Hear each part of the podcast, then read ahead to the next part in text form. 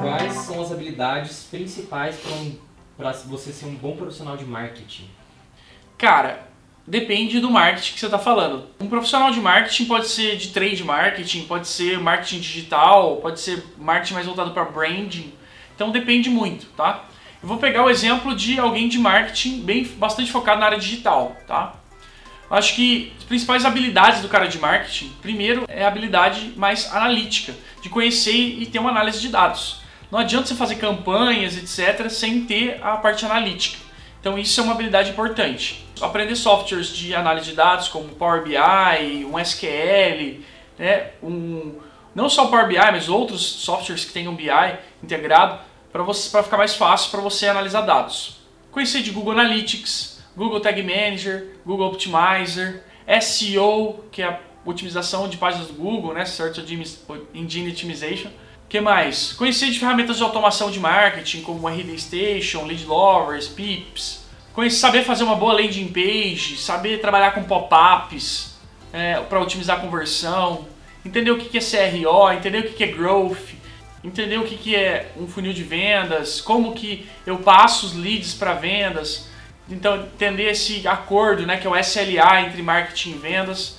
Entender como funciona times de vendas, tanto de inside sales como é, outbound, field sales, para você começar a integrar o time para fazer uma estratégia legal. Então, essa capacidade analítica e essa parte criativa também é importante. Saber escrever um bom e-mail, ter copyright, com toda a parte de copy bem estruturada dos seus e-mails, e a parte de tráfego, que é a parte de tráfego de sites, que é a parte de Facebook Ads, Instagram Ads, né, Google AdWords, para você fazer campanha de anúncio pago, patrocinado, para você otimizar é, geração de lead para o pessoal de vendas. Então, basicamente é isso: entender funil e entender essas ferramentas principais. Daí tem várias outras, como é, SEMrush, Typeform, ManyChat, é, Hotjar, SmartLook e por aí vai. Tem várias outras ferramentas que vão acoplando o seu conhecimento como profissional de marketing. Quais são as principais hard skills para você ser bom na área de vendas? Cara, eu acho que para a área de vendas, o legal é você conhecer um pouco de spin selling, conhecer de ferramentas de negociação, gostar de trabalhar com vendas, eu acho que isso é extremamente importante para o profissional de vendas. Quem trabalha com vendas, que não gostando de vendas ou não acreditando no produto, isso aí é a pior falha que pode ter. Entender que organizar um pipeline, organizar uma, uma estratégia de vendas é diferente de ser um bom vendedor. Entender que tem diferença entre vendedor e gestor de vendas, eu vejo muita gente confundindo isso. Porque ser um bom vendedor não necessariamente ser o cara que organiza toda a estratégia de vendas, como que vai funcionar é, o pitch, né, a pitch de vendas, os scripts, etc. Então, não necessariamente o gestor é, de vendas é a mesma coisa que o vendedor. Então, se está perguntando o que é um bom vendedor, é você saber usar um software de CRM, entender o que é um script de vendas, entender o que é um MQL, um SQL, né? para você saber diferenciar isso, ajudar o time de marketing nessa integração.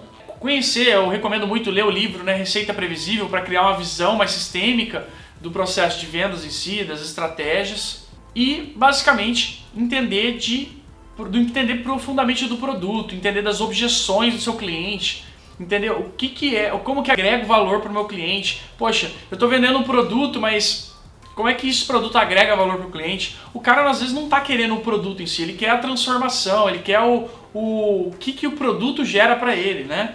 Então, assim, o cara que compra um videogame, ele não está querendo o videogame em si, ele está querendo entretenimento, divertimento, né? A, a, o gostoso, a sensação de, de jogar o FIFA e marcar gol, entendeu? Ele não quer propriamente o videogame em si. E todos os produtos são assim. Então, saber entender sobre pessoas, negociação, o próprio spin selling é uma boa estratégia. Tem várias outras estratégias, mas o storytelling, contar sobre o produto, ter paixão pelo produto e, obviamente, entender como agregar valor para o cliente. Beleza? E hoje em dia, quais são os maiores desafios para se abrir uma empresa? O maior desafio para abrir empresa é a parte do governo, para começar, que são as dificuldades. Muito imposto, muito, muita coisa difícil, mas quem coloca a culpa do governo para não abrir empresa ou coisas do tipo, isso vai ser sempre uma desculpa, vai ser sempre difícil. O maior desafio, vamos falar assim, quando você abre uma empresa, é você aprender marketing e vendas, cara. Vender o produto. Eu vejo muita gente com produtos excelentes, mas com dificuldade de vendas. primeira coisa que você tem que aprender é vendas. Isso é a primeira coisa. Ter um produto bom, organizar e entender o que seu cliente quer. Pesquisa, converse com o cliente, interage com ele, pergunta que, que falta para ficar perfeito, fantástico. E depois aprender como que vende. Esses são os maiores desafios, principalmente no começo.